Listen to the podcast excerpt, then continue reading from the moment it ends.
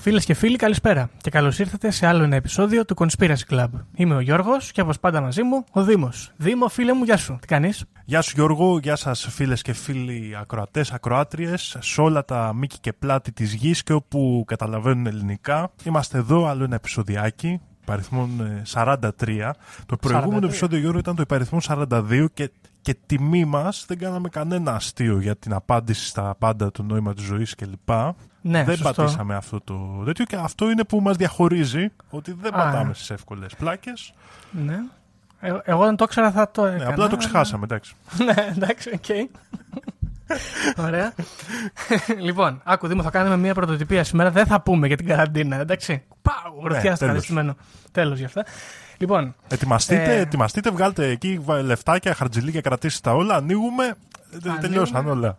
Παιδιά, όλα τα λεφτά στα μπαρ. Όλα τα λεφτά στα αγαπημένα σας μπαρ. Μην κλείσουν. Να αντισταθούμε σε αυτό. Λοιπόν, Δήμο μου, πρόσεξε. Κοιτάζω, κοιτάζουμε δηλαδή μαζί τα charts. Ωραία. Που έχουμε εκτροχιαστεί. Πάμε, πάμε τρένο, πάμε φανταστικά. Πολλά, πολλά charts έχουμε διαλύσει. Ε, Επιτέλους κερδίσαμε το Χομενίδη, Δήμο. Ναι, του The Moon, αλλά κερδίσαμε το Χομενίδη. Ναι, είναι... ήταν. Νίκη για την ποιότητα του podcast είναι αυτό, Δήμο. Έτσι. Ναι, εν τω μεταξύ ο Χομενίδης γνωστός ως podcaster κυρίως, δεν ξέρω τι άλλο έχει κάνει, κάτι σκηνοθέτης πρέπει να είναι. Συγγραφέας. Ε, περάσαμε και το Θοδωράκι. Α, είναι συγγραφέας, ναι. Βεβαίως, ναι. Δεν, το, δεν έχω διαβάσει κάποιο βιβλίο του, δεν μπορώ να τον κρίνω σαν συγγραφέας. Σαν podcaster, εντάξει, μιλάνε τα charts. Γιατί ναι. πάντα ό,τι είναι πιο δημοφιλές είναι και πιο καλό. Έτσι, μπράβο. Σωστό. Λοιπόν, και μιας και αναφέραμε τα charts, Δημό, θα, θα, θα πρέπει να ευχαριστήσουμε τα παιδιά που έχουμε καιρό να πούμε ονόματα ανθρώπων που έχουν επικοινωνήσει μαζί μας. Θέλω να πούμε ένα ευχαριστώ στον Δημήτρη, στον ε, φίλο μας τον Ανδρέα, στον φίλο μας τον Σπύρο. Δεν θα πούμε τα επίθετα για να μην κάνουμε doxing. Την ε, φίλη μας τη Χρήσα και τον Γιώργο. Και ένα ιδιαίτερο ευχαριστώ στον Αντώνη, ο οποίος μας έκανε και shout out σε ένα podcast στο YouTube. Ευχαριστούμε πάρα πολύ. Ε... Και εγώ να ευχαριστήσω και τον ε, Wave Talker που μου έχει στείλει προσωπικά email. Ευχαριστώ πολύ για τα σχόλια, για την αγάπη για το podcast κλπ. Σωστό. Ε, δεν ξέρω το όνομά του, έτσι με αυτό το handle μου έστειλε.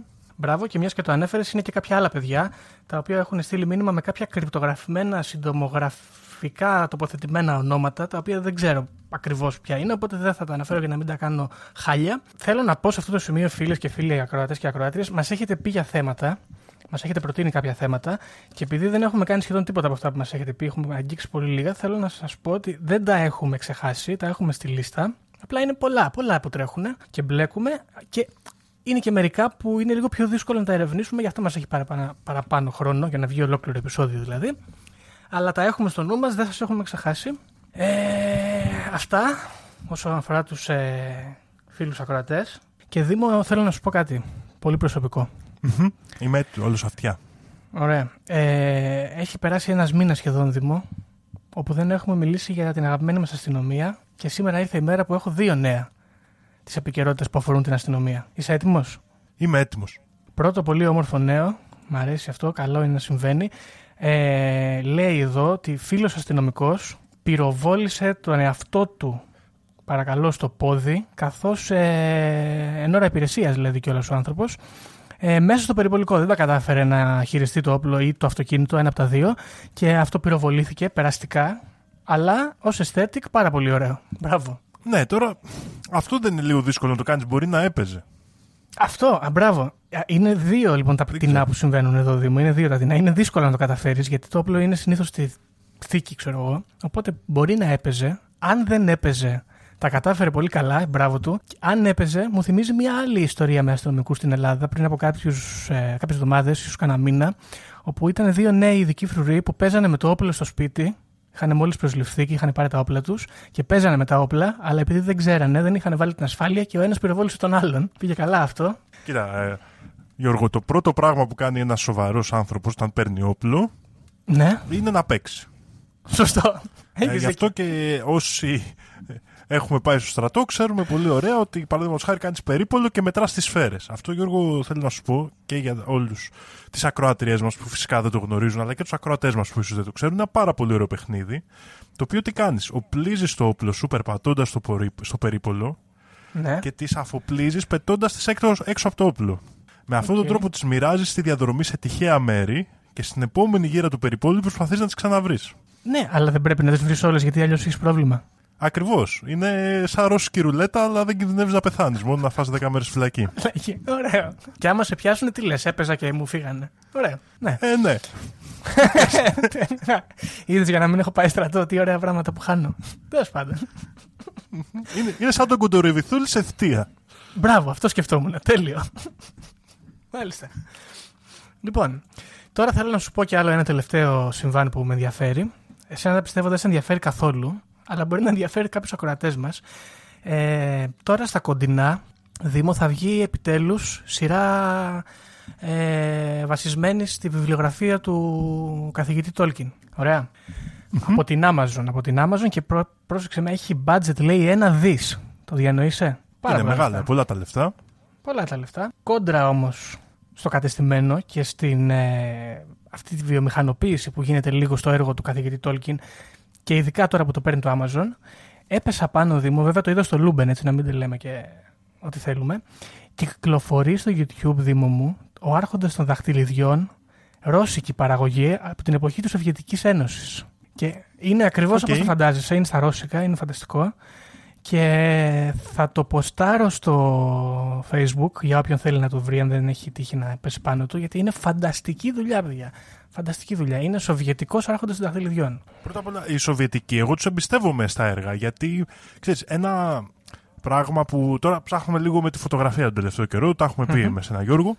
Και κάθομαι και διαβάζω και λίγο για την ιστορία και αυτά. Η Σοβιετική λοιπόν όταν ε, έπεσε, ξέρεις, η, η ναζιστική Γερμανία, ε, πήραν ένα μεγάλο μέρος ε, των εταιριών των γερμανικών εκεί, Καρλ Zeiss, Γένα και τέτοια πράγματα.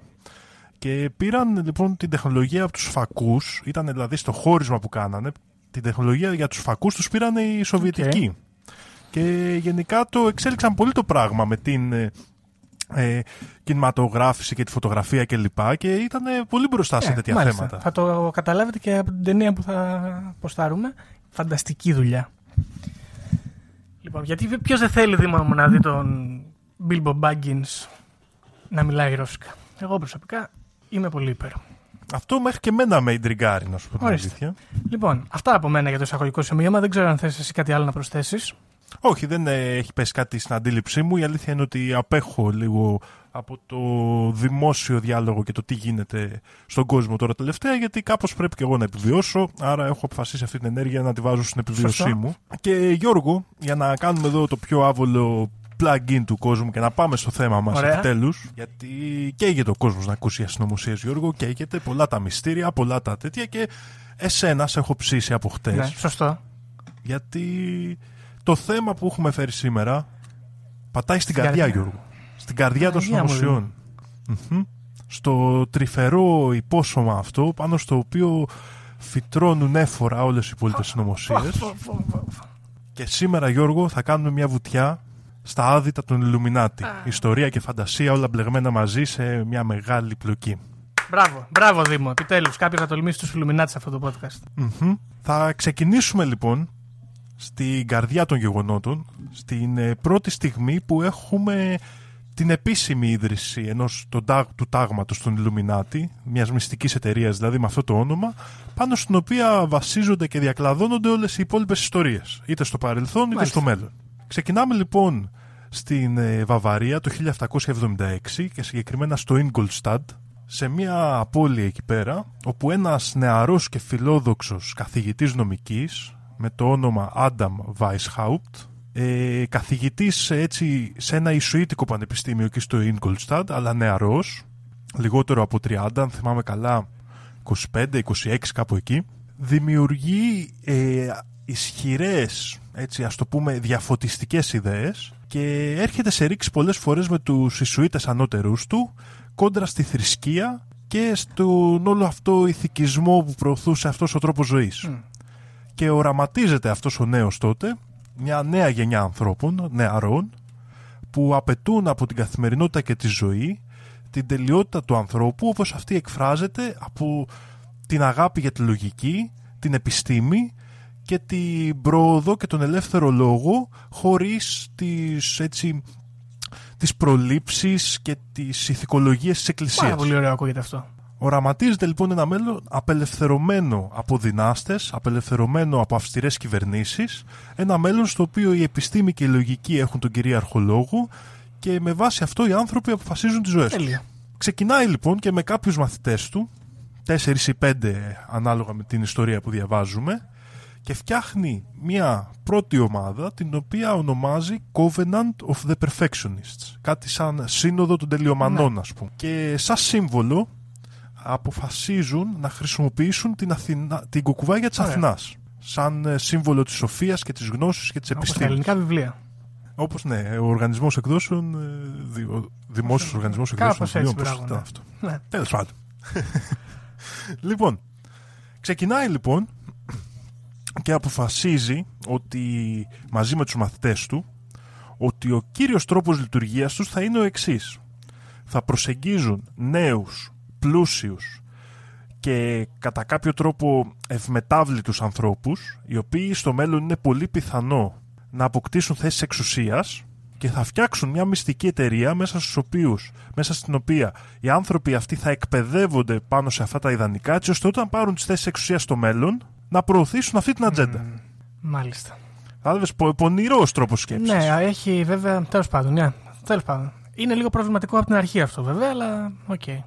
Τέλος πάντων, δεν το σκεφτόταν απαραίτητα με, το, με την έννοια ότι θα τους κάνει πλήση εγκεφάλου; Όχι, ρε παιδί μου, αλλά είναι λίγο ελιτίστικο. Αυτό θέλω να πω. Έτσι. Είναι λίγο ελιτίστικο. Ήταν λίγο ελιτίστικο όμως, ναι, αλλά μην ξεχνάς ότι μιλάμε για το τέλος του 18ου αιώνα. Οπότε τα πράγματα αυτά ήταν όλα Σωστό. ελιτίστικα. Ε, δεν υπήρχε τόσο πολύ, ας πούμε, η, η έννοια της ε, λαϊκής βάσης. Τότε είχαν αρχίσει και βγαίνανε έτσι οι πρώτοι φιλόσοφοι για τα λαϊκά στρώματα κλπ. Φτιάχνουν λοιπόν τον Απρίλιο του 1778, μετονομάζουν το τάγμα τους σε τάγμα των πεφωτισμένων, Order of Illuminati, μετά από άλλες επιλογές που είχαν, μία από τις οποίες ήταν το τάγμα της Μέλισσας. Αχ, ωραίο. Και Ωραίο. Κρίμα που δεν το δεν Πολύ αποφασίστηκε. κρίμα. Order of the Bee. Order of the Α, Bee, Bee order. Εντάξει. Ωραίο, πολύ ωραίο. Κρίμα. Με σήμα τη μέλισσα, ας πούμε. Κρίμα. Με σήμα τη μέλισσα, δεν θα ήταν πάρα ναι, πολύ και θα ωραίο. είχα και τατουάζ Illuminati μετά. Θα ήταν πολύ. Χωρί να το ξέρω. Κρίμα. Πω, πω, κρίμα. Τέλος πάντων. Είδες κάποιες φορές που δεν γίνονται Ναι. τα πράγματα. Ε, ο Weishaupt λοιπόν αρχίζει και; Ε, ψήνεται να φτιάξει τη δομή της, ε, του τάγματος εκεί πέρα με βάση τις μυστικές εταιρείες και αυτό ίσως επηρεάστηκε καθώς οι κακές γλώσσες λένε ότι ήθελε να μπει στους μασόνους αλλά δεν είχε αρκετά λεφτά να δώσει για τη συνδρομή. Ναι. Οπότε ήταν λίγο σαν να αποφάσισε ότι ναι δεν με βάζετε θα φτιάξω εγώ τους δικούς Οπότε μου εγώ μασόνους. καταλαβαίνω ότι ήταν ακριβό να μπει στους μασόνους γιατί αυτός πρέπει να είχε κάποια χρήματα. Ναι, είχε, αλλά δεν είχε αρκετά, Ναι. ας πούμε. Για- Ήταν ε, για πιο high class καταστάσεις και λέει Άντε. έτσι είστε, θα φτιάξω εγώ τους δικούς μου, Το τους οποίο είναι τέλειο. Illuminati. Ναι, πολύ καλή ιδέα. Μπράβο. Αρχίζει λοιπόν, φτιάχνει τους τρεις πρώτους ε, βαθμούς, οι οποίοι είχαν τους τίτλους Αρχάριος, ας πούμε, Ακόλουθος της Αθηνάς, Μινέρβαν, και Illuminated Minervan, δηλαδή πεφωτισμένος, ας πούμε, ακόλουθος της Αθηνάς ή Αθηναίος, δεν ξέρω αν μπορούμε να το πούμε έτσι, απλά για να μην μπερδευόμαστε Σωστό. με την πόλη. Και αρχίζει και γράφει και ένα εθιμοτυπικό για ένταξη και αυτά και αρχίζει και κατασκευάζει ένα εθιμοτυπικό ότι και καλά οι Illuminati ε, ξεκίνησαν με τον τελευταίο βασιλιά της Περσίας, το Ζωροάστρι Γιαντζερέγκτ, ε, τον τρίτο. Ναι. Και έφτιαξε μια ολόκληρη γενεαλογία όπου διάφορες ιστορικές προσωπικότητες ήταν στο τάγμα των Illuminati. Απλώνει δηλαδή το τάγμα που έφτιαξε ο ίδιος σ- με ένα ψεύτικο παρελθόν για να φτιάξει μια λογική Εντάξει, συνέχεια. πονηρή ιδέα. Μπράβο. Έχει σημασία εδώ αυτό γιατί ίσως υπήρχε λόγος πέρα από το να δώσει συνέχεια. Και εννοώ φυσικά ότι προσπαθούσε να κρύψει κάποια συνέχεια την οποία θα συζητήσουμε παρακάτω. Μάλιστα. Λοιπόν, ξεκινάει λοιπόν ο, ο Adam Weishaupt, έτσι φιλόδοξος νέος και αυτά. Έχει κάποιες πάρα πολύ ωραίες ιδέες, όπως το να μην εμπιστεύεσαι κανέναν πάνω από 30. Χρονών. Πολύ καλή ιδέα. Ε, ναι, η οποία είναι όντως πάρα πολύ ωραία ιδέα και με διάφοροι νέοι, με λαμπρό μέλλον όπως είπαμε, με ηγετικές θέσεις που στήριζαν το θετικισμό, ήταν αντίληψη- αντίθετοι στις προλήψεις, στον έλεγχο της ζωής από την εκκλησία, στην εκμετάλλευση που έφερνε το κράτος στους ανθρώπους πάνω. Ξεκινάνε και προσπαθούν να βγουν στη γύρα να μαζέψουν μέλη. Αρχίζουν και μαζεύουν και πολλά διάσημα μέλη και άτομα εξουσίας, λόρδοι, βασιλιάδες της εποχής, μέχρι και ο συγγραφέας ο Γκέτε πέρασε μυητική διαδικασία. Ωραίος. Ξεκινάνε και γίνονται μέλη και κάπου όμως εκεί κολλάει το πράγμα, σταματάει έτσι λίγο η ανάπτυξη και σκοπός του Weishaupt είναι να παρισφρήσει μέσα στη μασονία, στους ελευθεροτέκτονες αλλιώς, και να μάθει τα μυστικά των υψηλών βαθμών και έτσι να μπορέσει να ψαρέψει και μέλη μέσα από τους ελευθεροτέκτονες. Α, μάλιστα. Να, βασικά, ναι, συνέχισε, συνέχισε και θα Εντάξει. το πούμε μετά αυτό που σκέφτομαι. Ξεκινάει λοιπόν μια διαδικασία να έρθει σε επαφή με τη μασονία η οποία πηγαίνει σε ένα βαθμό σχετικά καλά, αποκτά κάποιους βαθμούς ο ίδιος μέσα στη Α, μπήκε μασονία. τελικά. Ε, έρχεται και σ- ναι, ναι, ναι.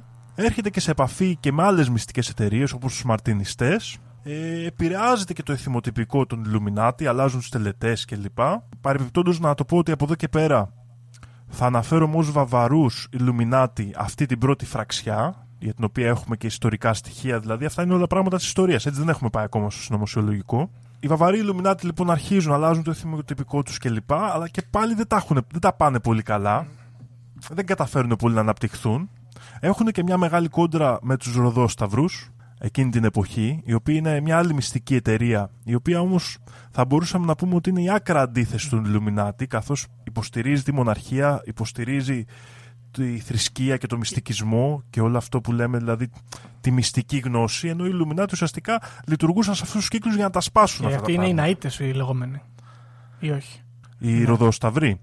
Κοίτα, οι Ροδόσταυροι είναι μια μυστήρια ιστορία και αυτή που αξίζουν ένα επεισόδιο μόνοι τους. Ουσιαστικά, πολύ περιληπτικά να πω ότι οι Ροδόσταυροι ήταν κάποια άτομα που εμφανίστηκαν ουσιαστικά σαν τάγμα και μετά έγινε σαν μόδα αυτό και πολλά, πολλά άτομα και πολλοί συγγραφείς που πιθανολογείται ότι δεν είχαν καν σχέση με αυτούς άρχιζαν να υποστηρίζουν τους Ροδόσταυρους. Νομίζω. Rosicrucians, για ποιος θέλει να το ψάξει παραπάνω, είναι μια άλλη ολόκληρη ιστορία μόνο Δεν του. είμαι αυτό. σίγουρος, νομίζω ότι έχουμε ροδόσταυρου κάποια στο Α τέτοια στην Κέρκυρα. Δεν θυμάμαι αν είναι αυτοί, αν είναι τέκτονε. Ένα από τα δύο. Τεκτονική στο Α. Τέλος πάντων, θα το κοιτάξουμε. Επίσης, να πούμε εδώ ότι και για τους Ροδόσταυρου και για τους Illuminati ισχύει αυτό. Πολλοί, μετά την επίσημη ιστορία που έχουμε εδώ, ξεκίνησαν να φτιάχνουν τάγματα που υποτίθεται ότι είχαν συνέχεια από τότε, αλλά ελέγχονται αυτές οι Mm. σχέσεις. Δηλαδή, πολλοί, ας πούμε, φτιάξανε διάφοροι καταφερτζίδες ας πούμε είπανε θα φτιάξω εγώ τάγμα Illuminati έχω πάρει εγώ το χρήσμα από το Weishaupt ήμουνα τότε για να προσελκύσουν μέλη Πολύ κλπ. Δηλαδή έχει παίξει και πολύ απαταιωνιά και στους Ροδόσταυρους και στους Illuminati Μάλιστα. αντίστοιχα σε Ναι, αυτόν τον λογικό. τομέα. Λοιπόν, τι γίνεται τώρα λοιπόν και ποιο ήταν το μπαμ των Illuminati που τους έφερε από μια παρέα ουσιαστικά που το έπαιζε μυστική εταιρεία να γίνουν σοβαρή Μμ. δύναμη. Το 1780 λοιπόν ο Άνταμ Weishaupt γνωρίζει τον Άντολφ Νίγκε Οκ. ο οποίος τότε ήταν ε, λοχαγός στον ε, βαβαρικό στρατό και μασόνος, ελευθεροτέκτονας. Ο Νίγκε λοιπόν ήταν ε, εκεί 25 χρονών Παρ' όλα αυτά όμως επειδή ερχόταν από αριστοκρατική οικογένεια ήταν από πολύ μικρός ελευθεροτέκτονας και είχε φτάσει στον πιο υψηλό βαθμό του τάγματός του. Γιατί ξέρεις δεν παρέχουν όλες οι στοές στους ίδιους βαθμούς αλλά αυτός στη στοά top. που ήταν είχε τον υψηλότερο βαθμό. Λοιπόν, και επειδή ήταν και αυτός φιλόδοξος νέος, είχε αρχίσει να έχει κάποιες απόψεις για το πώς πρέπει να τρέχουν τα πράγματα μέσα στη... στον ελευθεροτεκτονισμό και στη στοά του. Επειδή όμως ήταν μικρός, κανένας δεν τον έπαιρνε στα σοβαρά και του είπαν τι μας λες ρε τσόγλανε, άι πάγαινε από εδώ. Και αυτός είχε αρχίσει και του τη βάραγε, οπότε ήρθε σε επαφή με τους Illuminati όπου βρήκε εκεί, ξέρεις, το έδαφος, αυτό το ανανεωτικό ας πούμε, μέσα στο οποίο μπορούσε να κάνει τις απόψεις Α. του. Εδώ λοιπόν έχουμε το πρώτο πρόβλημα για τον Άνταμ Weishaupt, γιατί ο Νίγκε πολύ γρήγορα πέρασε όλες τις τελετές αυτές που είχαμε αναφέρει, ε, έφτασε στον υψηλότερο βαθμό που είχε φτιάξει ο Weishaupt, αλλά ο ίδιος ο Weishaupt όπως είπαμε υποσχόταν υψηλότερους βαθμούς, με ανώτερες γνώσεις, με ανώτερα πράγματα, τα οποία όταν πίεσε τελικά ο Νίγκε, του λέει ότι κοίτα φίλε μου, καλά μέχρι εδώ, αλλά δεν υπάρχουν. Ε, Πολύς κόσμος θα περίμενε ότι αυτό θα αποθάρρυνε τον νεαρό τότε Νίγκε. Στην πραγματικότητα όμως αυτός ήταν τόσο φιλόδοξος που αυτό αντί να το δει σαν πρόβλημα, το δει σαν κάτι θετικό. Οκ. Και έχοντας αρχίσει να ψάχνει για, στην αλχημία, στις ανώτερες επιστήμες, να διαβάζει αρχαιότερη φιλοσοφία και αυτά, προτείνει στο Weishaupt να φτιάξουν ένα καινούριο εθιμοτυπικό, μια καινούρια γενεαλογία, η οποία μάλιστα ήταν και πάρα πολύ grande, γιατί ξεκινάει τους Illuminati από τον ίδιο τον Νόε. Wow. Εντάξει. Ο Νίγκε λοιπόν κάθεται και γράφει όλη τη γενεαλογία και φτιάχνει πολλές από τις τελετές και μάλιστα με τη γνώση του μέσα από τα μασονικά μυστήρια την κάνει τόσο προσφυλή ώστε πλέον το επιχείρημα, η, η, μάλλον να το πούμε επιχείρηση ελευθεροτεκτονισμός πετυχαίνει για τους Ιλουμινάτι και παίρνουν πάρα πολλά μέλη στους κόλπους τους. Φτιάχνει λοιπόν ένα θυμοτυπικό, επειδή είχε γνώσεις μέσα από, την, ε, από τον ελευθεροτεκτονισμό, που να είναι, ξέρεις, προσφυλές προς τους ναι, μασόνους. Για να πάρουν τα μέλη τους.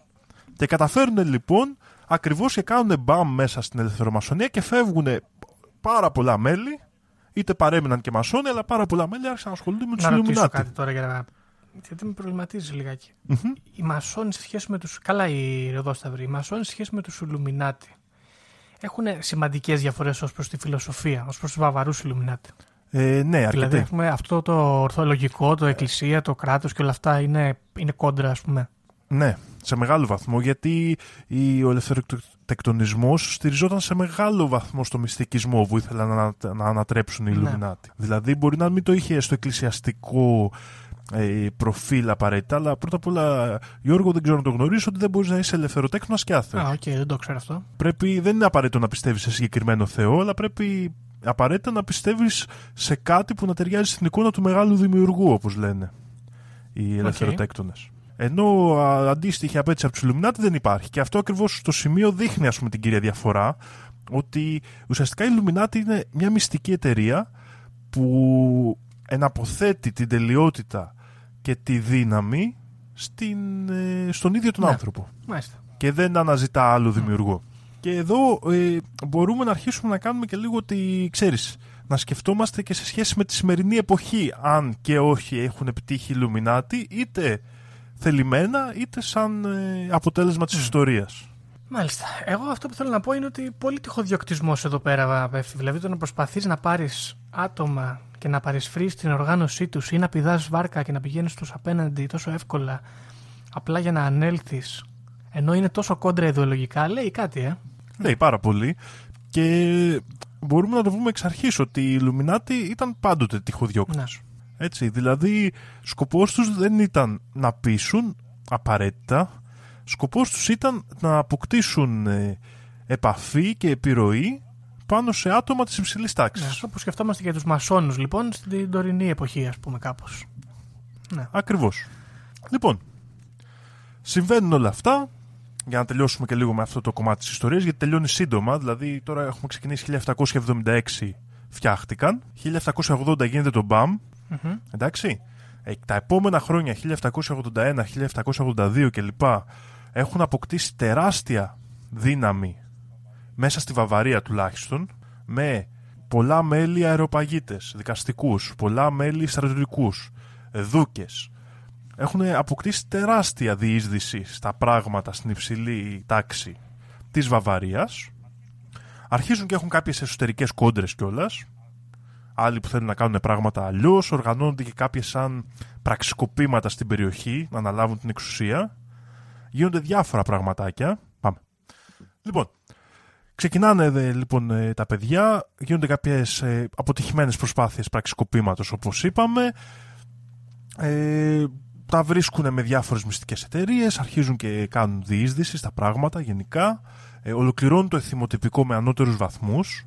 Ε, κυρίως το φτιάχνει ο ίδιος ο Νίγκε. Λοιπόν, φτιάχνουν τις τελετές μίσεις κλπ.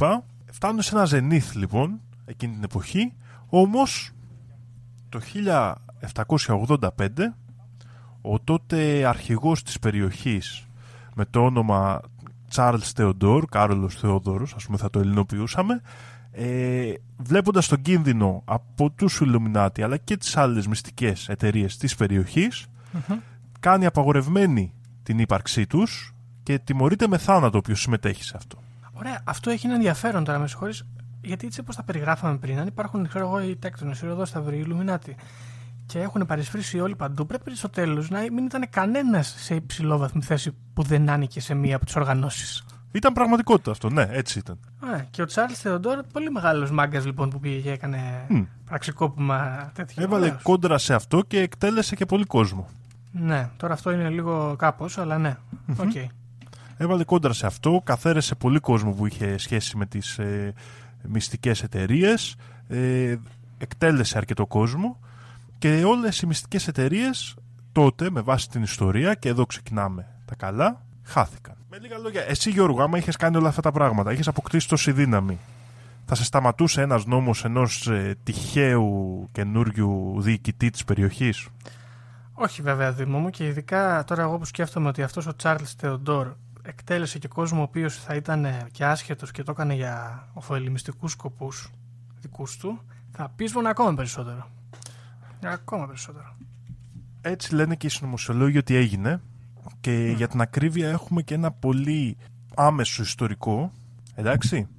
Αν κοίτα τώρα, άμα ήμασταν ιστορικοί, θα το λέγαμε εδώ το επεισόδιο και θα λέγαμε Α, η Illuminati πλέον δεν υπάρχει, πιστεύετε βλακίες, μπλα μπλα μπλα μπλα. μπλα. Ξέρεις τώρα.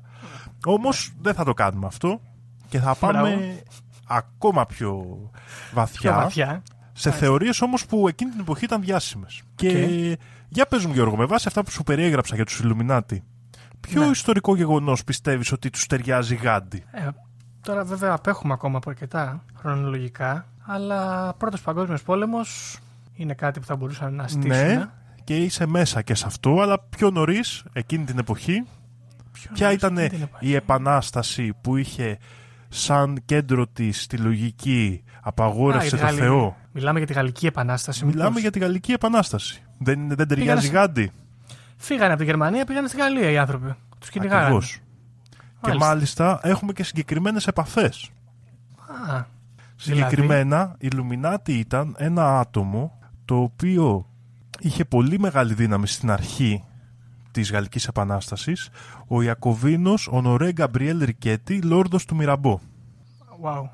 Δεν τον ξέρω, δεν έχει τύχει. Ναι, δεν, ούτε εγώ τον γνώριζα πριν από αυτό και οι, τα, ιστο- οι ιστορικές μου γνώσεις για την, εκείνη την περίοδο είναι λίγο ελλιπείς, όπως οι γνώσεις μου για τα πάντα, αλλά ο κόμης του Ρικέτη Μυραμπό είπες. λοιπόν, Ρικέτη, Οκ.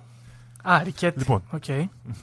Ήταν, ε, έπαιξε λοιπόν πολύ σημαντικό ρόλο, ήταν Ιακωβίνος και οι ίδιοι οι Γάλλοι τον είχαν ξεμπροστιάσει ε, με τις μαρτυρίες αυτές να σώζονται σε ένα βιβλίο του 1798, δηλαδή περίπου 8 χρόνια μετά τη Γαλλική Επανάσταση, του Τζον Ρόμπισον, Άγγλου, ο οποίος γράφει συγκεκριμένα στο βιβλίο του ότι οι ευφυείς είδαν στο ανοιχτό σύστημα των Ιακωβίνων το εντελώς κρυφό σύστημα των Ιλουμινάτι. Hide in plain sight κάνανε δηλαδή. Γενικά λοιπόν εδώ η ιστορία είναι ότι ένα, μια φραξιά των Ιλουμινάτη, γιατί όπως είπαμε είχαν αρχίσει και διασ... είχαν εσωτερικές διαμάχες και κατακαιρματίζονταν, ε, μετανάστευσε στη Γαλλία υπό τον κίνδυνο της Βαβαρίας και ε, ενέπνευσαν ή μάλλον με κάποιο τρόπο με τα, με τα γνωστά τους τεχνάσματα έπιασαν τους, την ε, αστική τάξη τότε που ήταν η πρωτοπορία ας πούμε, στη Γαλλική Επανάσταση και την επηρέασαν ώστε να έχει αυτές τις, τις ε, απόψεις και η Επανάσταση να κινηθεί με αυτόν τον τρόπο. Το οποίο εδώ ταιριάζει γάντι λίγο. Οι αξίες της Γαλλικής Επανάστασης δηλαδή συμφωνούν απόλυτα με αυτέ των Ιλουμινάτη. Ισχύει και μας ε, βολεύει και το γεγονός ότι αυτοί που υποκίνησαν τη Γαλλική Επανάσταση ήταν και λίγο έτσι αστεί, ας πούμε. Έτσι. Ναι. Πιο πλούσιοι, πιο εφοροί άνθρωποι κτλ. Μέλη των Ιλουμινάτη πιθανώς. Είναι πάρα πολύ πιθανό ότι δημιουργήθηκε εκεί και μπορούμε να το θεωρήσουμε αυτό σαν συνέχεια του, έτσι, των βαβαρών Ιλουμινάτη, οι οποίοι έχουν πλέον διαλυθεί επίσημα. Μάλιστα. Άλλο κομμάτι στην ιστορία μας, παρόμοια περίοδο, αφορά την Αμερικανική Επανάσταση. Ναι, ε, Η Αμ- αυτά κολλάνε και μεταξύ τους κιόλας. Ναι. Η Αμερικανική Επανάσταση βέβαια έγινε κανένα δύο χρονάκια πριν τη δημιουργία των Ιλουμινάτων, το 1774. Σωστά, δεν θυμάμαι; Αν δεν κάνω λάθος. Λοιπόν, οι πληροφορίες που έχουμε εδώ έρχονται από τον πάντα έγκριτο και πολυγραφότατο Ρόμπερτ Άντων Βίλσον, ναι. ο οποίος έχει γράψει και την τριλογία The Illuminatus Trilogy, αν ε, δεν ξέρω... Α, οκ. Ναι, μάλιστα. ο οποίος ανακάλυψε αυτές τις πληροφορίες όταν δούλευε μαζί με τον Ρόμπερτ Σία, τον ε, συνσυγγραφέα του σε αυτό το βιβλίο, στο Playboy σαν ε, έτσι, πώς το λέμε, editors. Πώς λέγεται στα ελληνικά ο editor; Συντάκτης. Σαν συντάκτες, πάρα πολύ ωραία. Είδες, έχουμε πρόβλημα, Γιώργο. Σκέφτομαι όλους στα αγγλικά. Έχουμε, έχουμε πρόβλημα, το ξέρω, Δήμο μου. Μαθαίνω κι εγώ. Λοιπόν, δουλεύοντας λοιπόν στο Playboy, μία από τις κύριες δουλειές του ήταν να διαβάζει τα γράμματα των αναγνωστών. Και σε αυτά τα γράμματα λοιπόν ε, ανακάλυψε τη θεωρία πως ο Άνταμ Weishaupt, απογοητευμένος από τις εξελίξεις στη Βαβαρία, μεταφέρεται στην Αμερική, όπου είτε σκότωσε είτε ο Τζορτζ Ουάσιγκτον πέθανε από φυσικά αίτια και πήρε τη θέση του. Καλά, πώς γίνεται αυτό; Και την ταυτότητά του.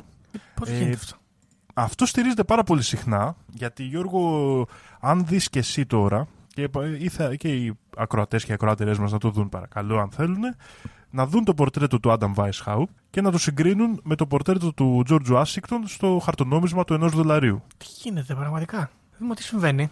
Πω, πω, είναι φοβερό. Έχεις Τη δίκιο. θεωρία αυτή τη στηρίζει ένα ακόμα γεγονός, το γεγονός ότι ο Τόμας Τζέφερσον, εκτός του ότι έχει κατηγορηθεί ότι ήταν Ιλουμινάτη, και φυσικά μιλάμε ο Τόμας Τζέφερσον ήταν ένας από τους ιδρυτές πατέδες, πατέρες, τους founding fathers που λένε οι Αμερικάνοι, ο ίδιος φαίνεται να είχε γνώση του, του Adam Weishaupt σαν προσωπικότητα και σε γράμματά του στο Reverend James Madison, δεν ξέρω ποιος ήταν αυτός, αλλά υπάρχουν τα γράμματά του, περί το 1800, αναφέρει ότι ο Weishaupt φαίνεται να είναι ένας ενθουσιώδης φιλάνθρωπος και είναι μεταξύ των ανθρώπων που πιστεύουν στην ατελείωτη τελειότητα του ανθρώπου και πιστεύει ότι με το χρόνο και αν αφαιθεί ελεύθερος θα γίνει τόσο τέλειος και θα μπορεί να διοικεί τον εαυτό του σε κάθε περίσταση έτσι ώστε να μην τραυματίζει κανέναν, να κάνει όσο περισσότερο καλό μπορεί και να αφήνει την κυβέρνηση σε, να μην εξασκεί καμία εξουσία πάνω του με τέτοιο τρόπο ώστε η κυβέρνηση να γίνει άχρηστη. Πω, πω, πω, πω, πω, πω, πω. Δημο- Πολλοί λοιπόν πολλές πιστεύουν ότι ξέρεις ότι Χαμός. η συνωμοσία αυτή της αλλαγής του προσώπου του George Washington είναι πιθανόν να ήταν και έργο του Thomas Jefferson. Μάλιστα. Τώρα έχω να πω διάφορα εγώ εδώ πέρα. Πρώτα απ' όλα έχουμε επιρροές ε, Νίτσε εδώ πέρα ή το ανάποδο με τον τέλειο άνθρωπο κτλ. Δεύτερον, μπλέξαμε με libertarians. Εγώ αυτό έχω καταλάβει. Έχουμε Ναι. μπλέξει με libertarians. Μάλιστα. Με libertarians έχουμε μπλέξει ακριβώς Γιώργο. πω, πω. Ναι, και δεύτερον, εντάξει, το παράκανε λίγο εδώ ο κύριο Τζέφερσον. Ε, εντάξει, μαν, καλός ο άνθρωπος, δεν λέω. Χαλάρωσε λίγο.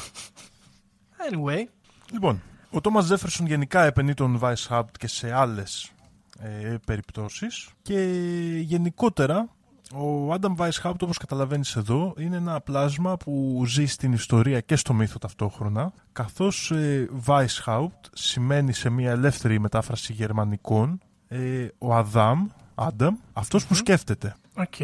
Με λίγα λόγια είναι σαν να λέμε Αδάμ, ο πρώτος άνθρωπος, ο πρώτος άνθρωπος που σκέφτεται. Ναι. Κάτι Ο αντίστοιχο με πεφωτισμένος. Ναι. Σωστό.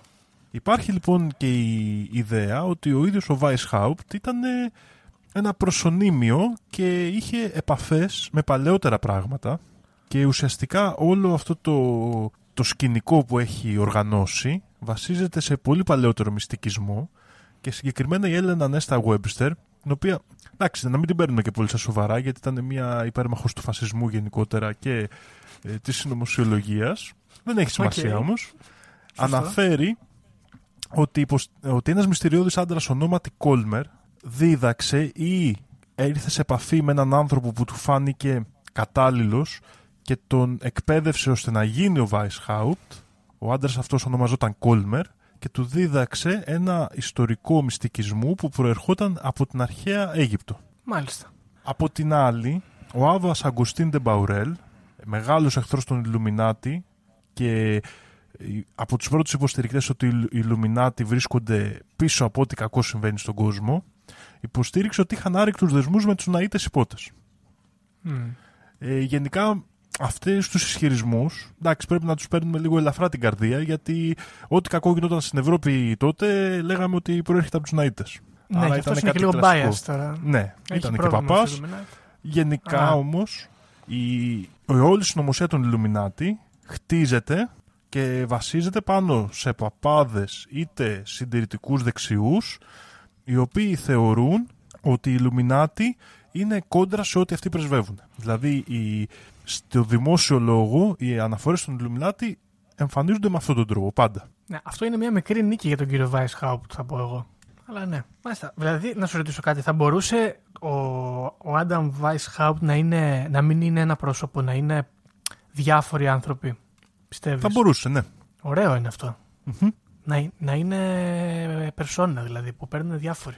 Μ' αρέσει. Ακριβώς. Ε, κάπως έτσι στοιχειοθετείται η σύγχρονη θεωρία των Ιλουμινάτη, στο ιστορικό πλαίσιο τουλάχιστον, ότι ήταν διάφορα άτομα μοιημένα σε κάποια αρχαία Αιγυπτιακή ιεροτελεστία, τα οποία προσπαθούσαν να φέρουν το νέο, το διαφορετικό, σε διάφορες μεριές του κόσμου.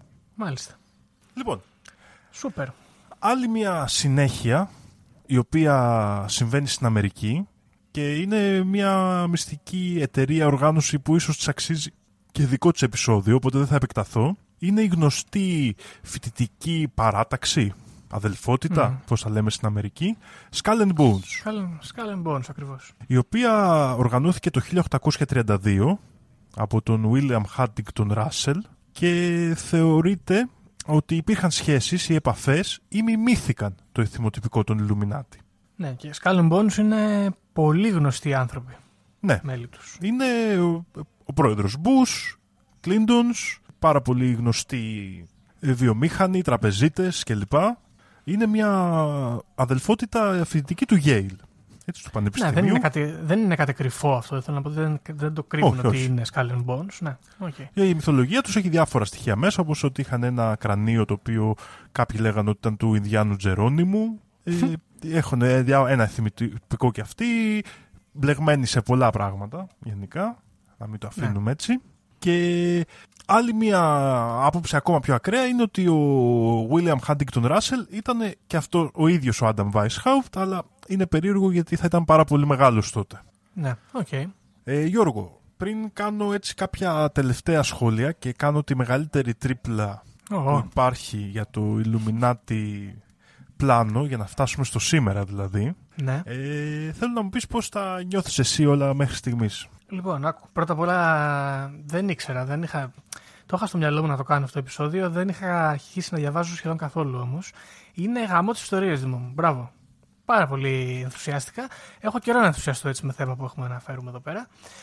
Ε, λοιπόν, τι μου αρέσει πάρα πολύ. Μ' αρέσει πρώτα απ' όλα που αυτοί και καλά ξεκινάνε με ένα πολύ ωραίο αφήγημα. Αλλά είναι κολόπεδα στην πραγματικότητα γιατί απλά θέλουν να κάνουν κουμάντο. Επίσης ε, μου άρεσε το γεγονός ότι έχουν ως πρώτο σύμβολο την, αυτό, την κουκουβάγια της Αθηνάς που αν θυμάσαι είναι και το μεγάλο χο- ξύλινο ομοίωμα που έχουν στο Bohemian Club Ακριβώς που είχαμε Γιώργο, ναι. συζητήσει. Λοιπόν, άλλο ένα είναι αυτό που μου έτσι με ιντρίγκαρε. Χαμένη μεγάλη ευκαιρία το B-Order, ναι, δυστυχώς. Ε, και ένα άλλο πράγμα που μου κάνει λίγο εδώ εντύπωση είναι τα εθιμοτυπικά ρε Δήμο. Δηλαδή, σκέψου τώρα, υποτίθεται ότι μαζεύεσαι με κάποιους άλλους, είτε γιατί θες να αλλάξεις τον κόσμο προς το καλύτερο όπως πιστεύεις εσύ, ή γιατί πιστεύεις ότι θα μαζευτούμε εδώ πέρα 15, 20, 50 ικανοί άνθρωποι και να ορίζουμε εμείς τη μοίρα μας. Είτε, είτε με το καλό αφήγημα, είτε με το μέτριο αφήγημα. Okay. Σε κάθε περίπτωση, εγώ παρατηρώ ότι ανάλογα με το τι τελετές κάνανε και τι κουταμάρες, ξέρω εγώ, υπόσχονταν, μυστικιστικές και τέτοια, τραβούσαν περισσότερο κόσμο. Δηλαδή, έπαιζε τόσο μεγάλο ρόλο άμα θα σφάξουν το γουρούνι, παραδείγματος χάρη, άμα θα βάλουν φωτιά στα βότανα, άμα θα σου πούνε θα διαβάσει από το τάδε βιβλίο που είναι εδώ, το έχουμε και δεν το δείχνουμε. Περίεργο, δεν είναι; Ήταν αυτό το ζήτημα ακριβώς ότι ουσιαστικά και όπως αναφέρει και ο ίδιος ο Weishaupt, σκοπός τους ήταν η ανατροπή της μασονίας από μέσα. Ναι, είναι περίεργο όμως. δεν ξέρω, εμένα μου κάθεται πολύ κάπως. να, να ψήνεις τους άλλους με το aesthetic και το occult της ιστορίας. Ενώ δεν μιλάμε για occult καταστάσεις στην πραγματικότητα. Στη βάση τους. Δεν είναι αυτό το διακύβευμα, ας πούμε. Ναι, Η κινητήρια Είναι- δύναμη. αυτό, η στρατηγική είναι πολύ άκερη σε σχέση με τις αξίες που είχαν. Ναι, και με το αποτέλεσμα. Ακόμα και το, ξέρεις, το, το αποτέλεσμα που ψάχνουν, α, που μπορεί να μην το παραδέχονται κιόλας. Αν εγώ ήθελα να κυβερνάω εδώ στην Κέρκυρα και ήθελα να μαζέψω άλλου 50 να κάνουμε εδώ κουμάντο, δεν θα έπρεπε να παίζει ρόλο το ξέρω τι θα ψέλνουμε, το τι θα, ποιες θα είναι οι βαθμίδες και όλα αυτά. Και όμως, Όπου Γιώργο, Τόσο σημαντικό. Δεν ξέρω. Αυτή είναι άλλη μια απόδειξη του πόσο σημαντικό ρόλο παίζει η αισθητική στη ζωή μας και γιατί το podcast μας, παρόλο που πολλές φορές λέμε μπαρούφες και πράγματα που δεν ισχύουν, ας Ναι. πούμε, είναι πολύ Ναι. σημαντικό, γι' αυτό να το ακούτε φίλες και φίλοι, γιατί η αισθητική πολλές φορές επηρεάζει τη ζωή πολύ περισσότερο από τη λογική και την ε, στρατηγική και οποιασδήποτε πράξεις, ας πούμε, μπορούμε να πούμε ότι στηρίζονται σωστά. Μπράβο. Οπότε εγώ θέλω να πω μπράβο λοιπόν στα μέλη αυτά που δίνανε βάση σε αυτό το τομέα. Τόσο σημαντικά ώστε να αλλάζουν παράταξη, ας πούμε. Εγώ θα έλεγα αυτό ότι ανακάλυψαν ότι δεν έφτανε, για να επικρατήσει η λογική δεν έφτανε η ίδια και έπρεπε να αφομοιώσουν και κάποια κομμάτια αισθητικής από πράγματα που ήταν ήδη πετυχημένα στο παρελθόν. Ναι. Μπράβο τους. Μπράβο τους. Τώρα δεν ξέρω αν έχω κάτι άλλο να σου πω. Κοίταξε, ε, μου κάνει και λίγο εντύπωση, αλλά αυτό γενικότερα, πόσο ίδιες είναι όλες αυτές οι σέχτες που έχ- έχονται σε κόντρα μεταξύ τους. Και πάντα στο μυαλό μου, όντας ε, η βίλεν της ιστορίας, όλοι, αυτές, όλοι αυτοί που είναι στις σέχτε, γιατί δεν τα βρήκαν όλοι μεταξύ τους να σώνουμε. Γιατί να έχουμε μασόνους ροδόσταυρου Ιλουμινάτη και να μην είναι, ξέρω εγώ, ένα πράγμα. Ε, φαντάζομαι Να ότι κυβερνάνε. ήταν ε, αυτό. Δηλαδή, αν ο Weishaupt και δεχτούμε την κανονική ιστορία είχε τα λεφτά να μπει στους μασόνους, μπορεί να μην υπήρχαν ποτέ οι Illuminati. Ιλουμινάτη. Σωστό. Άρα ναι, τον έφαγε το κακό του αυτό και του βγήκε σε καλό τελικά. Μάλιστα. Για να Ωραίο. δούμε. Λοιπόν, επίσης να αναφέρω εδώ επιγραμματικά και την ε, περίπτωση σημαντική ότι κάποιος από τη γενεολογία των Rothschild έγινε μέλος των Illuminati στο τάγμα που βρισκόταν στη Φραγκφούρτη. Ε, υπάρχει, υπάρχουν αρκετές ενδείξεις για αυτό. Τώρα, ε, πάμε στην Αμερική. Ε, πάμε όπως συνηθίζουμε σε αυτό το podcast δυστυχώς και Τι να κάνεις. μιλάμε ότι αν, θεωρείται σήμερα ότι όλες οι μεγάλες οικογένειες ε, είναι μέλη των Illuminati που σκοπός τους θεωρητικά είναι μια κοινωνία επιστημονική και ελεύθερη μέσα σε εισαγωγικά γιατί θέλω να κάνουμε και ένα σχόλιο του τι μπορεί να σημαίνει αυτό. Η επιρροή των Illuminati λοιπόν όπως έχουμε περιγράψει μέχρι στιγμής είναι πάρα πολύ ισχυρής στις υψηλές τάξεις. Πολλοί μπαίνουν εκεί μέσα, πολλοί φιλόδοξοι άνθρωποι που έχουν βαρεθεί από τις συμβάσεις του παρελθόντος και θα έχουν στο μέλλον εξουσία, αρχίζουν και μπαίνουν με τους Illuminati, αρχίζουν και αναπαράγουν αυτό το αφήγημα και το επιτελούν. Το πρόβλημα εδώ είναι ότι έχουμε αρχίσει και έχουμε έναν αναβρασμό στις λαϊκές τάξεις, δηλαδή μπορούμε να το θεωρήσουμε αυτό μετά το δεύτερο παγκόσμιο ίσως. Οι άνθρωποι αρχίζουν και έχουν περισσότερη άνεση στη ζωή τους, στην καθημερινότητά τους, στο δυτικό κόσμο τουλάχιστον και έχουν αρχίσει και παίζουν πιο σημαντικό ρόλο στην πολιτική. Σωστά. Πορείες, φασαρίες, διαμαρτυρίες και όλα τα λοιπά. Ποια είναι λοιπόν η πιο έξυπνη παρίσφρηση εγώ που έχω σκεφτεί ποτέ και εδώ θα είμαστε μεταξύ ιστορίας και συνωμοσιολογίας γιατί Γιώργο είναι δεν μπορούμε νομίζω ούτε εσύ μπορείς να διαφωνήσεις πόσο σημαντική επιρροή έχει στη σύγχρονη κουλτούρα μας η μαύρη μουσική ειδικά. Ναι. Σωστό. Έτσι. Ξεκινώντας από την jazz, τα blues, σχεδόν όλη η λαϊκή μουσική του σήμερα σε παγκόσμιο επίπεδο ξεκινάει από εκεί. Ναι. Είναι ασφαλές αυτό το αφήγημα. Να το Ναι. πεις. Ποιο είναι το περίεργο εδώ πέρα; Ότι η περισσότερη μαύρη μουσική της δεκαετίας του 40 και του 50 συμμετείχαν σε στοές μασονικές οι οποίες όμως έμοιαζαν πάρα πολύ επηρεασμένες από το εθιμοτυπικό των Illuminati. Okay. Και δεν ξέρω αν Αυτό το έχω. γνωρίζει ο κόσμος αυτό εδώ πέρα. Είναι όμως επίσημα γνωστό ότι σπουδαίοι μουσικοί, ειδικά της jazz, όπως ο Duke Ellington, ο Dizzy Gillespie, ο Nat Cole King, η- ο Count Basie, ο Lionel Hampton, ήταν μέλη και το έχουν δηλώσει και οι ίδιοι ε, μασονικών στοών, το, οι οποίοι όταν περιγράφουν το θυμοτυπικό μοιάζει πάρα πολύ με αυτόν τον Illuminati. Και αυτό είναι ε, τώρα διασταυρωμένο, ας πούμε. Περίεργο μου ακούγεται. Είναι διασταυρωμένο και είναι δηλωμένο και από τους ίδιους πολλές φορές. Φοβερό. Γνωστές επίσης σχέσεις με τη μασονία έχει ο μουσικός ο Sun Ra, Α, ναι. Πολύ καλός. ο πατέρας του Μάρτιν Λούθερ Κίνγκ και ίσως και ο ίδιος Ναι. και οι περισσότεροι από τους αγωνιστές για τα δικαιώματα των μαύρων εκείνη την περίοδο στην Αμερική. Και αυτό διασταυρωμένο, ας πούμε. Διασταυρωμένο. Μμ. Λοιπόν, Μάλιστα. φτάνοντας στο σήμερα, οι περισσότεροι μαύροι celebrities έχουν επαφή με μασονικές στοές με θυμοτυπικό Illuminati, μεταξύ των οποίων και ο Σακίλ Νίλ. Και ε, όπως βλέπω εδώ πέρα τυχαία στο Google, ο Jay-Z. Τον έχω στη φωτογραφία να κάνει πυραμίδες με τα δάχτυλα. Θέλω να κάνουμε και ένα σχόλιο για την πυραμίδα και θα δούμε εκεί τι παίζει. Ε, γενικά, ο αγώνας για τα δικαιώματα των μαύρων ε, φαίνεται και ιστορικά υπάρχουν και κάποια κείμενα που το στηρίζουν αυτό ότι οργανώθηκε σε μεγάλο βαθμό μέσα σε μασονικές στοές και μάλιστα υπάρχουν και μασονικές στοές ε, εξ ολοκλήρου με Αφροαμερικάνους Μάλιστα. που έφτιαξαν δικές τους δηλαδή έχοντας πάρει τα μυστήρια σε άλλες στοές έφτιαξαν και δικές τους και οργανώθηκαν εκεί πάρα πολλοί από τους αγώνες για τα δικαιώματά τους. Άρα καλά πήγε αυτό, θα πούμε εμείς. Ευχαριστούμε, Πήγε κα- Ιλουμινάτη. πήγε καλά, αλλά από αυτή τη γενεολογία ακριβώς φτάνουμε στο σήμερα που λέμε ότι η Beyoncé είναι η βασίλισσα των Illuminati. Μπράβο. Το οποίο είναι μεγάλη αλήθεια. Δεν ξέρω, πιθανότατα. πιθανότατα. Ναι. Όμως βλέπουμε ότι οι μυστικές εταιρείες μέχρι και στο σήμερα δεν σταμάτησαν να παίζουν ένα μεγάλο κομμάτι. Έτσι, είχαν πολλές ιστορικές επιρροές και φυσικά, ε, μικρό σχόλιο εδώ, έχουμε λίστα και με punk μουσικούς που συμμετείχαν σε μασονικές στοές. Έτσι, λευκών μουσικών, ας το πούμε. Εδώ δεν χρειάζεται να κάνουμε αυτό το διαχωρισμό, αλλά δεν ήταν δηλαδή γενικά... Ε, βλέπουμε μια παρίσφρηση των Ιλουμινάτη και των μυστηρικών εταιριών σε αυτό το νεοσύστατο πράγμα που είναι η παγκόσμια λαϊκή κουλτούρα. Και βλέπουμε από τα πρώτα της βήματα να οργανώνεται και να κατασκευάζεται, ίσως να επηρεάζεται, ε, σε ένα μεγάλο βαθμό με επιρροές από μυστικές εταιρείες και δι' από Illuminati. Ναι, αυτό τώρα εσύ πώς το κρίνεις, ως ε, περίεργο ή ως λογικό, με βάση το πώς λειτουργούν και τι θέλουν ας πούμε, οι Illuminati. Το κρίνω ως πολύ λογικό, σαν ε, τεχνική ότι μπορούν να ελέγχουν καλύτερα ή από την άποψη ότι πάνε να ελευθερώσουν τον άνθρωπο; Και με τις δύο απόψεις στηρίζεται.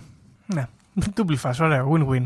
Όχι, στηρίζεται και με τις δύο απόψεις. Γιατί ουσιαστικά εγώ το αφήγημα των Illuminati στο σήμερα το καταλαβαίνω ως εξής. Ότι ναι, μεν πάμε να απελευθερώσουμε τον άνθρωπο, ε, αλλά άμα είναι και πολύ ζώα, θα κάνουμε λίγο εμείς κουμάντο. Α. ναι. Ωραίο. Σωστό είναι αυτό έτσι πώ το θέτεις. Ε, ναι. Μέτρια άποψη βέβαια, αλλά τι περιμένεις. Μας τη φέρανε, Δήμο. Αυτό που λέγαμε εμείς από μέσα θα τους διαλύσουμε, αυτό κάνουν και αυτοί λοιπόν. Ναι, δεν ξέρω. Τώρα, ένα τελευταίο σχόλιο και αυτό κάπως έκοψα από τις σημειώσεις μου και τα πρόλαβα όλα. Αν και έχουμε φτάσει να λέμε ιστορία μέχρι το, τη μία ώρα σχεδόν. Λοιπόν, ένα σχόλιο για την πυραμίδα και το ματι Το σύμβολο αυτό, με βάση έγκριτους ε, ας πούμε ερευνητές, δεν έχει εμφανιστεί ποτέ μεταξύ των Ιλουμινάτη. Okay. Δεν έχει εμφανιστεί λοιπόν. Τον, ούτε το, στους βαβαρούς Ιλουμινάτη, ούτε σε κείμενα αργότερων ε, ταγμάτων κλπ. ή σε, σε τάγματα και διαδικασίες που συσχετίζονται με τη μετέπειτα εξέλιξη ας πούμε, αυτού του τάγματος, δεν έχει εμφανιστεί. Η συγκεκριμένη πυραμίδα που εμφανίζεται στα νομίσματα και στα, στα χαρτονομίσματα ε, και στο, στη μεγάλη σφραγίδα των Αμερικάνων βασίζεται σε μια ζωγραφιά στο βιβλίο «Πυραμιδογραφία» του Τζον Γκρίβς ε, ο οποίος είχε πάει ένα ταξίδι στην Αίγυπτο και γενικά τον 18ο-19ο αιώνα ήταν, όλοι είχαν ψηθεί ξέρω εγώ, με αρχαία Αίγυπτο και τέτοια, ήταν της μόδας πολύ. Ε, και το μάτι πάνω από την πυραμίδα το είχε εισάγει ε, στο Κογκρέσο ο γραμματέας Charles Thompson το 1792 σαν ένα πολύ χριστιανικό σύμβολο όπως είχε δηλώσει που ήταν το μάτι ας πούμε που δίκησε ο θαλμός ας πούμε ως τα πάντα ωρά κλπ. Ναι. Σαν χριστιανικό σύμβολο. Το συσχέτισε με το Θεό ας πούμε. Ναι, ναι. Και γενικότερα είναι σύμβολο που έχει χρησιμοποιηθεί κυρίως στο χριστιανισμό και πολύ αργότερα άρχισε να το κάνουν, ας πούμε, να το δέχονται και να το χρησιμοποιούν μασονικές τελετές. Αυτό ναι, ε, Δηλαδή, ε, μπορούμε να πούμε εδώ ότι είναι ένα σύμβολο το οποίο ανέπτυξε μόνο του το μυστικισμό και ίσως μυστικές εταιρείες αργότερα το ενσωμάτωσαν. Ναι, ναι, ναι. Λοιπόν. Άρα, OK. Okay. Οι Illuminati λοιπόν τι σύμβολο είχαν, γιατί δεν μπορεί να μην είχαν κάτι; Η γκουγκουβάγια κυρίως. Α, OK. Okay. Μάλιστα. Λοιπόν, τι, τι Γιώργο. γίνεται εδώ; Άμα γράψεις Illuminati σύμβολο στο Google, μόνο πυραμίδες βλέπεις. Ναι, αυτό θέλω να πω. Μήπως είναι κάποια. Κρύβονται. Μήπως κάτι προσπαθούν να κρύψουν εκεί πέρα. Μήπως είναι το σύμβολο των αμύητων για τους Illuminati. Μήπως το έχουν χρησιμοποιήσει σαν κάποιο τέτοιο τρόπο. Α, αυτό κι αν είναι τρίπλα, Δήμο μου. Διπλή τρίπλα λοιπόν στο σημερινό επεισόδιο. Ελπίζω να τα στήριξα καλά αυτό που είπα. Και Γιώργο, θέλω να σου κάνω μια τελευταία ερώτηση και να κλείσω με την ιστορία μου γιατί νιώθω ότι κούρασα. Αν και είναι τεράστια ιστορία, δηλαδή θα μπορούσα να κάνω άλλα τρία επεισόδια και να αναπτύξω και άλλες πτυχές. Όπως τάγματα, παραδείγματος χάρη, που υποστήριξαν ότι έχουν σχέση με τους Ιλουμινάτι, με πολύ γνωστό ένα στην Ελβετία που είχε δημόσια δράση μέχρι και το 2010 και διάφορα άλλα πράγματα. μπορεί να επανέλθουμε. Ιστορία. Μπορεί να επανέλθουμε, ναι. Μην επεκταθώ τώρα. Γιώργο, πιστεύεις ότι μια παγκόσμια πανδημία είναι μέσο για να ζήσει η ανθρωπότητα κάτω από τις αρχές της επιστήμης και της λογικής; Δήμο, τι να σου πω. Αυτό είναι βαριά κουβέντα. Είναι μια αλήθεια, ναι. θα μπορούσε κανείς να πει ότι είναι κίνηση μεγάλου παίκτου να φτιάξουν μια πανδημία για να κάνουν κάτι τέτοιο. Γιατί θα μπορούσες, άμα σκεφτείς κιόλας, στη συζήτηση της πανδημίας, υπάρχουν πολλοί άνθρωποι οι οποίοι σου λένε: OK, καλά όλα αυτά με την ζωή, ξέρω, με την υγεία σου και τα σχετικά, αλλά βάζει κανείς στον αντίποδα την ψυχική σου υγεία, το πώς νιώθεις πνευματικά, ας πούμε, κάτι το οποίο δεν είναι τόσο ορθολογικό, ας πούμε. Είναι λίγο πιο υπερβατικό. Και αυτή η άποψη, όταν μπαίνει στο δημόσιο διάλογο, διακομωδείται λιγάκι. Επιθετικά κιόλας, εγώ θα πω, όσο παρακολουθώ νέα. Την ακούς συνήθως να έρχεται δηλαδή από πιο αυτούς που χαρακτηρίζουμε ψεκασμένους. Εγώ είμαι ο τελευταίος που θα υποστηρίξω τη χριστιανική εκκλησία, ειδικά όπως είναι οργανωμένη στην Ελλάδα. Αλλά διακομωδείται πολύ συχνά αντίστοιχα με τον τρόπο που περιγράφεις, παραδείγματος χάρη το δικαίωμα του ανθρώπου στον εκκλησιασμό ή στην μεταφυσική εμπειρία, ας πούμε, σαν κάτι δευτερεύον και ανάξιο. Ναι, κοίταξε, τώρα γενικά και πιο σοβαρά, είναι μεγάλη κουβέντα αυτή τώρα να την κάνεις. Και δεν ξέρω αν μπορείς να καταλήξεις και στο αν κάποιος έχει περισσότερο δίκιο από τον άλλον. Χωρίς να κάνεις κάποιο μεγάλο, σοβαρό, ναι. λογικό άλμα, ας πούμε, ή να ναι, θέσει ναι, ναι, ένα πολύ βαρύ αξίωμα, ίσως. Οπότε ναι, είναι λίγο σύνθετο. Παρ' όλα αυτά, στο ερώτημά σου θα απαντήσω ότι πολύ λογικό και πολύ ε, εκβιαστικό σαν επιχείρημα από τη μεριά των Ιλουμινάτη θα ήταν να βάλουν μια πανδημία στη μέση και να σου πούνε, ξέρω εγώ, η ιατρική και η επιστήμη θα μας σώσει. Εγώ εκεί καταλήγω Γιώργο και με αυτά που διάβασα. Τώρα βέβαια αυτό είναι άσχετο, παιδιά, όλοι όσοι μας ακούτε, είναι άσχετο με το πώς θα αντιμετωπίσετε την πανδημία. Δεν ναι, επηρεάζει πουθενά, μην τρελνόμαστε, εντάξει.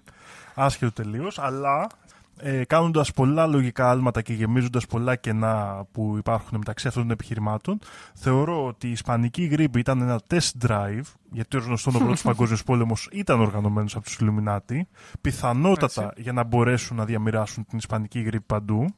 Ήταν ένα test drive, δεν είχαν την τεχνολογία και την ανάλογη ικανότητα ώστε να φτιάξουν έναν ιό τόσο μεταδοτικό, αλλά ταυτόχρονα όχι τόσο φωνικό, ώστε να μπορέσει να, να διατηρηθεί για καιρό και να μην καταστρέψει τελείως την ανθρωπότητα. Και τώρα είναι το master plan, τελική λύση των Illuminati για μια κοινωνία που θα αγκαλιάσει επιτέλους σαν μοναδικό της μέσο και κριτήριο την, τον ορθολογισμό και την επιστήμη. Ναι. Και να σχολιάσω εδώ ότι δεν είμαι κατά αυτών των ιδεών, έτσι. Δεν είμαι κατά.